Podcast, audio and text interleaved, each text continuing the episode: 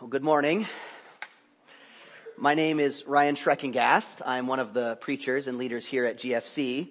And I'm also a middle school teacher. And I absolutely love that job uh, for many reasons.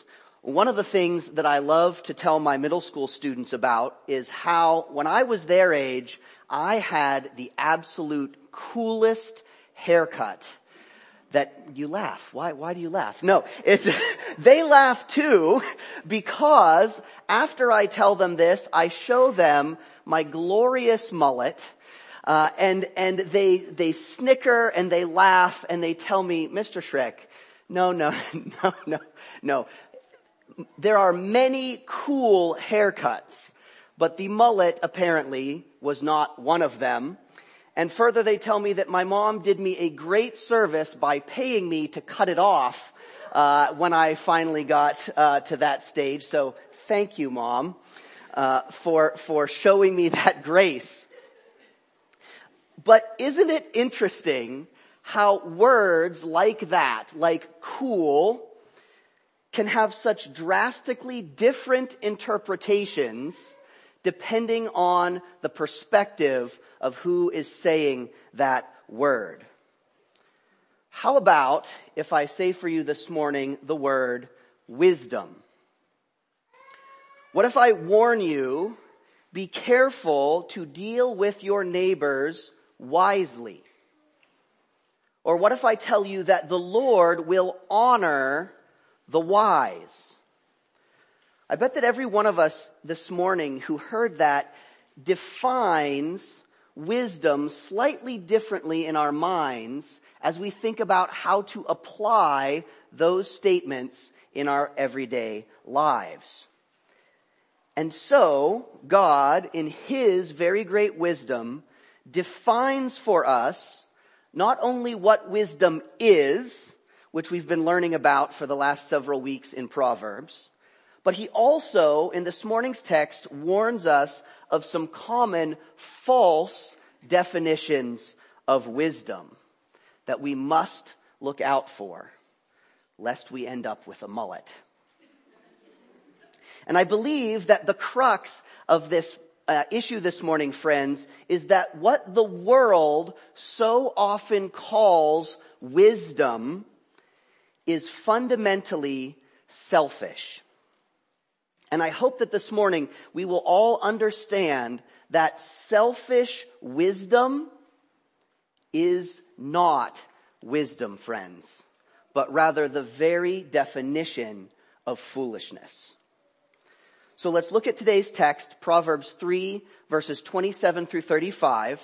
That's on page 496 if you took one of the Bibles from the lobby. And the text will outline it for us like this this morning that selfish wisdom is not wisdom, but true wisdom is honored by God. And that's where we're going this morning. Read with me verses 27 through 31. Do not withhold good from those to whom it is due when it is in your power to do it. Do not say to your neighbor, go and, and come again Tomorrow I will give it when you have it with you. Do not plan evil against your neighbor who dwells trustingly beside you. Do not contend with a man for no reason when he has done you no harm. Do not envy a man of violence and do not choose any of his ways. Look at how these verses never use the word wisdom, and yet how worldly wise these things may appear by practical, self-interested standards. First, for all of these things, we are going to assume that the, that personal self-interest is the measurement by how we determine success. But this is not about some evil Disney villain. This is about you and about me simply looking out for number one. America first. Self-care. Take what you can get.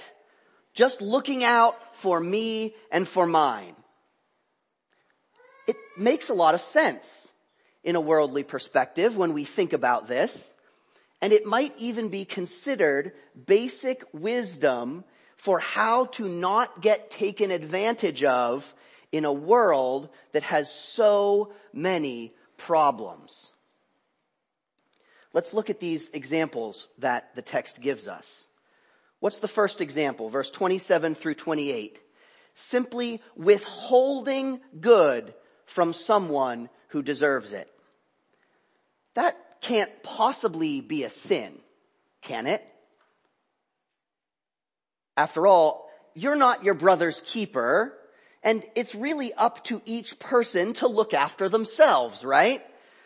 So you can't be expected to do everything for everyone. And in this specific case, you're not even never going to give them what they deserve. You're just delaying it uh, until tomorrow. Maybe. Probably. Simply managing the burden that you have to take onto yourself. That's not evil, is it? It's just wise. How about verse 29, the second example? Planning evil against your neighbor. Of course, you don't plan evil. That's, that's obviously a terrible thing that nobody would, would really do in real life. But then again, it's, it is just maybe, quote, wise to make use of whatever advantages you can, right? especially if they are being unreasonable. Or if they're a pushover or gullible, then it's maybe only wise to exert your will over theirs. For, for everyone's good, probably. Just show them who's boss. Maybe nudge your property line just a little bit. You'll take better care of it than they will. Maybe take the bigger half of the cake. Just little things. Kids, is this something that you might find yourself doing sometimes? If you are the older sibling, maybe who isn't quite, maybe if your younger sibling isn't quite as big as you, or who quite, can't quite reason quite as well as you, do you use that advantage to get whatever it is that you want. I remember when I was a kid playing with my cousin, I could always get the toy that I wanted when we played together. I loved playing with him. How did I do this? Because he dwelt trustingly with me. But I would tell him how awesome the toy that I didn't want was. Look at how cool this broken cowboy pistol is. It could, it could shoot maybe around corners because it, it bends in the middle. Wow, that's so cool. I guess I could let you use it. If, I'm, I'm, I'm really nice, so maybe I'll let you do that. That's a true story that I remember. And Seth, I apologize to you. I, I even took pride in my heart in how well I could manipulate my cousin into getting the things that I wanted. And I'm ashamed for that. Consider verse 31. Envy, do not envy a man of violence. This one's interesting. This was certainly a temptation for the people of Israel. They were surrounded by the ungodly nations of the world who prospered, who prospered friends greatly through their violence and their greed and their oppression. More often than not, the oppression of the Jews themselves. And so Israel's army was smaller, their borders were contested, their people were abused, their independence was constantly threatened if they weren't already slaves to one nation or another. So is it any wonder here that as we read these verses, it seems like simple wisdom to, if not emulate these violent men, then at least to envy them and appreciate the things that they've gained. Even the desire to have a king, of which Solomon, who is the author here of Proverbs, was the third king, that desire was based on an attempt to emulate the apparent beneficial practices of the violent peoples around them. But that was then, you may say. That was a more barbaric time. Certainly our culture has gone beyond this temptation. Survival of the fittest. There are winners and there are losers. Eat or be eaten. Player's gonna play I didn't make the rules, but I'll play by them. Might makes right. Friends, why are these phrases so common in our cultural context today? Because they work. Or at least they seem to. Isn't it true that people who are willing to do whatever they need to in order to succeed often do get the things that they want? You can see this play out in a thousand ways because it's simply worldly, quote, wisdom. But do you see, friends, how the desired outcome in every one of these things is fundamentally a selfish one. What course of action will lead to the best for me outcome?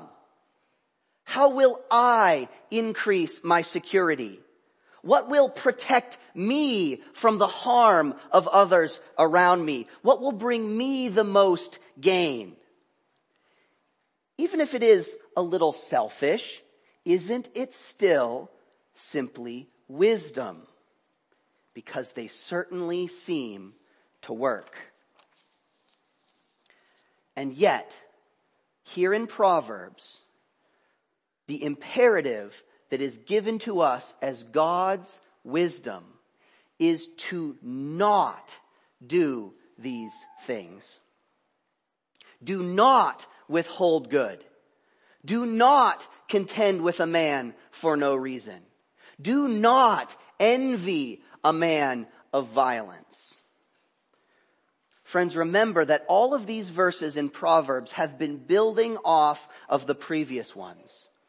And we've learned that true wisdom is a journey away from yourself and toward the Lord God and that this true wisdom can be experienced only by those who are in the family of God.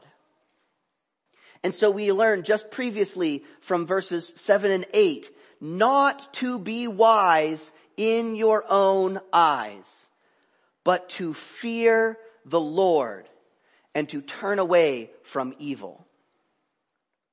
And so if all of that that God has given us so far is true, then the true definition of the efficacy of wisdom is not measured by the gain for you that you can obtain yourself.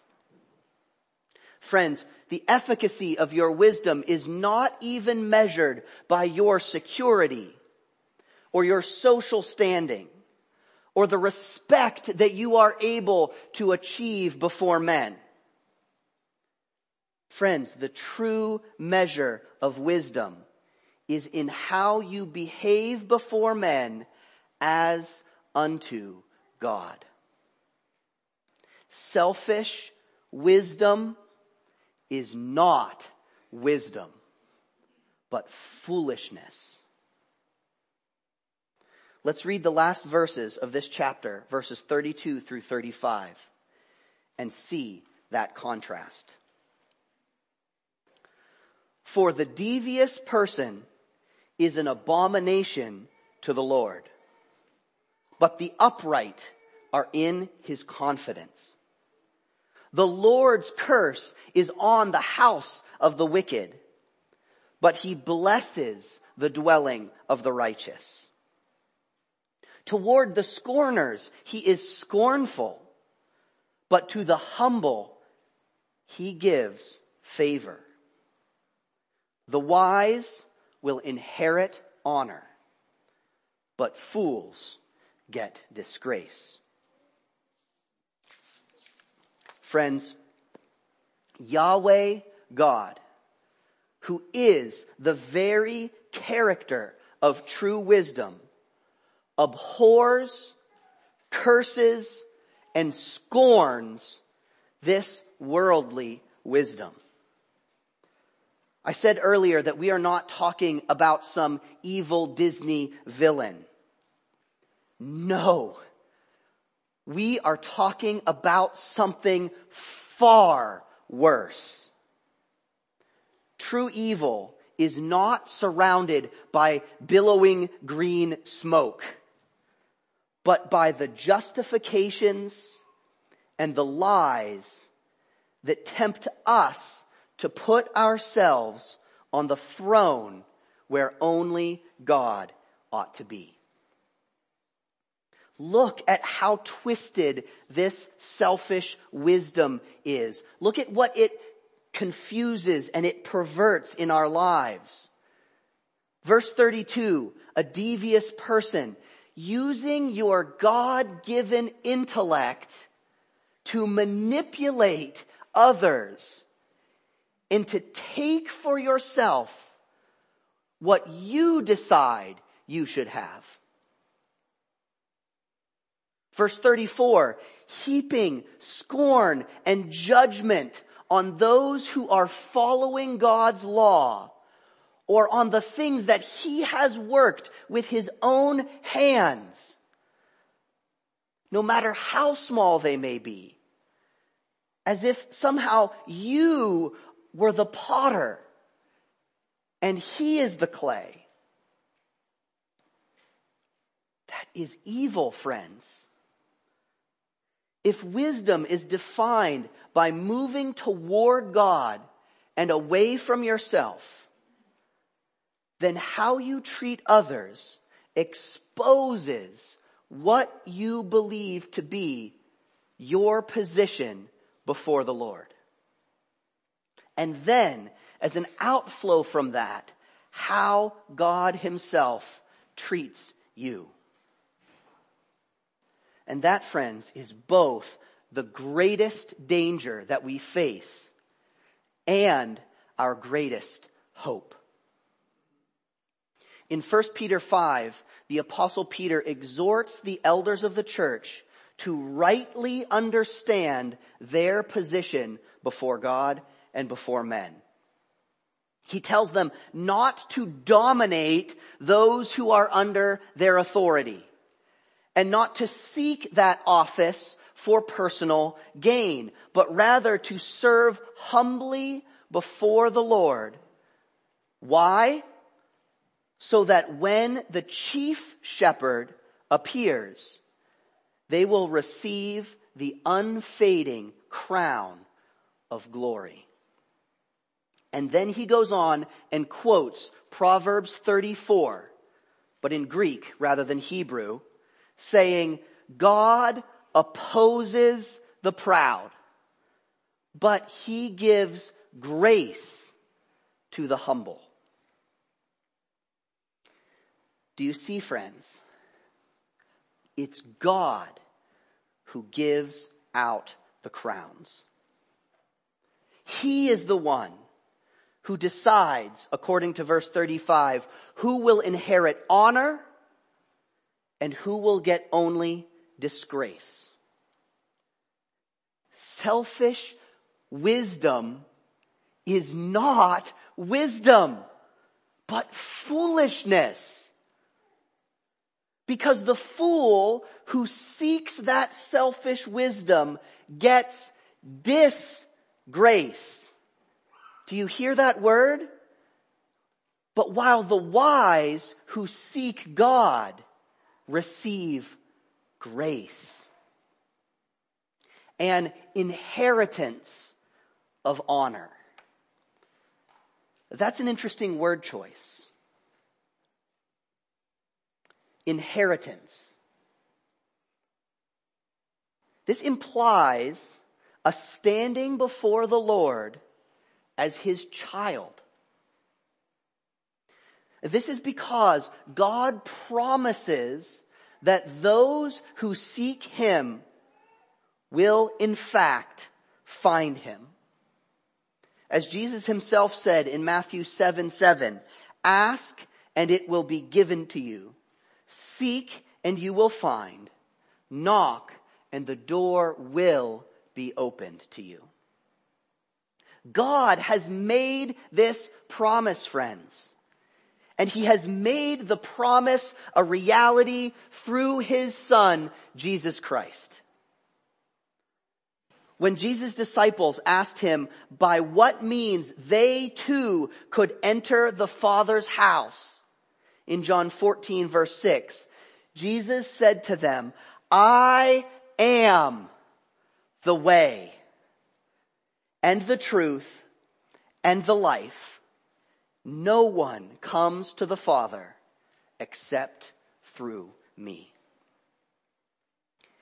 It is through the crown that was given to Jesus, who has all authority in heaven and on earth, that we can come before the Lord as His children. And that, friends, is a treasure worth more than anything that you can obtain through your selfish, worldly wisdom. How does this apply this morning, friends? Selfish wisdom is not wisdom, but foolishness. So do not be fooled into pursuing yourself in the name of wisdom. Let me tell you a few ways that this plays out sometimes in my own life, and maybe that will minister to you. I can be tempted to make my time with God the very first thing that I sacrifice when I'm overwhelmed with all of the things that I see I need to do. That is not wisdom. That is foolishness. I can be tempted to engage with my, I can be tempted to engage my attention on my phone and play a game rather than engaging with my children when I come home from work or before bed because I somehow feel that that would be more restful to me. That is not wisdom. That is foolishness. I can, I can find myself comparing with my wife who had the more difficult night's sleep. Not because I want to know how to better serve her, but because I want in my heart of hearts to be justified in asking more of her and less of me. That is not wisdom. That is foolishness. Now you may notice a theme here with my struggles about time or tiredness. And maybe that's not the area of your struggle. Maybe your area of struggle is with anger or with depression or with perfectionism or with food or with anything. But that's my point, friends. We wouldn't do these foolish things if we thought that they were foolish. But we don't because we are deceived and we may even convince ourselves that they are simply wise. They are the best way to respond in a sinful world. To look out for number one.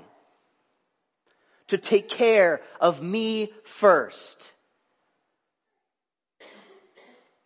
And it becomes so hard to hear the lie because the more we turn towards ourselves, the harder it becomes to hear the voice of God calling for us to turn to true wisdom.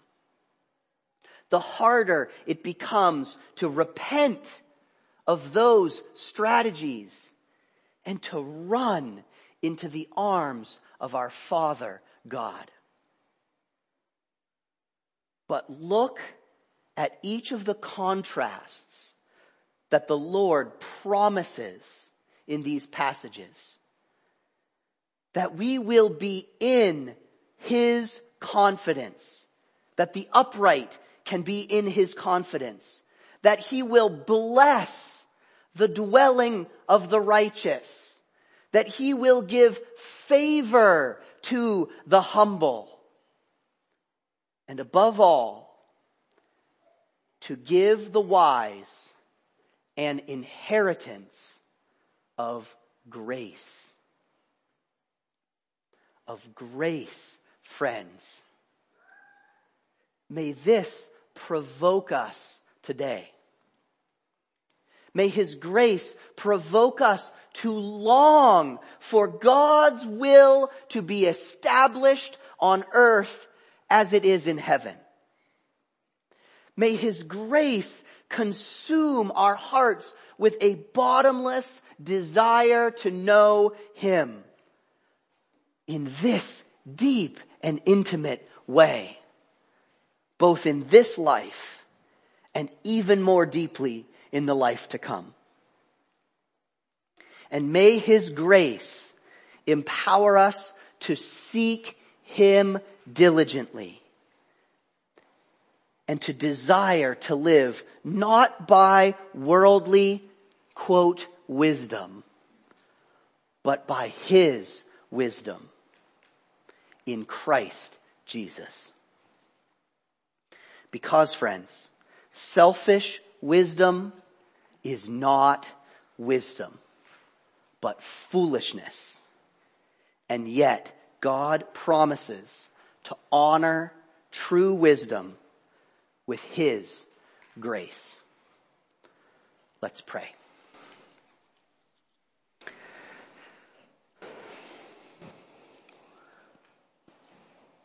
Father God, we run to you this morning, Lord. Jesus, cover our sins this morning with your blood. God, you made it possible for us to be called children of God. God, I repent of all of the ways that I believe in worldly wisdom. God, that I put myself on the throne that is yours. God, I pray today that as we hear these words, we would hear your voice. God, we would, we would turn, we would run towards you and away from ourselves this morning, Father God. May we die that you may live in us, just as you died that we could live with you. So Father God, I thank you for your promises. God, I praise you for these things that you make possible. They are so, so much better than anything I could desire for myself, Father God. Lord, we give you praise and honor and glory. Amen.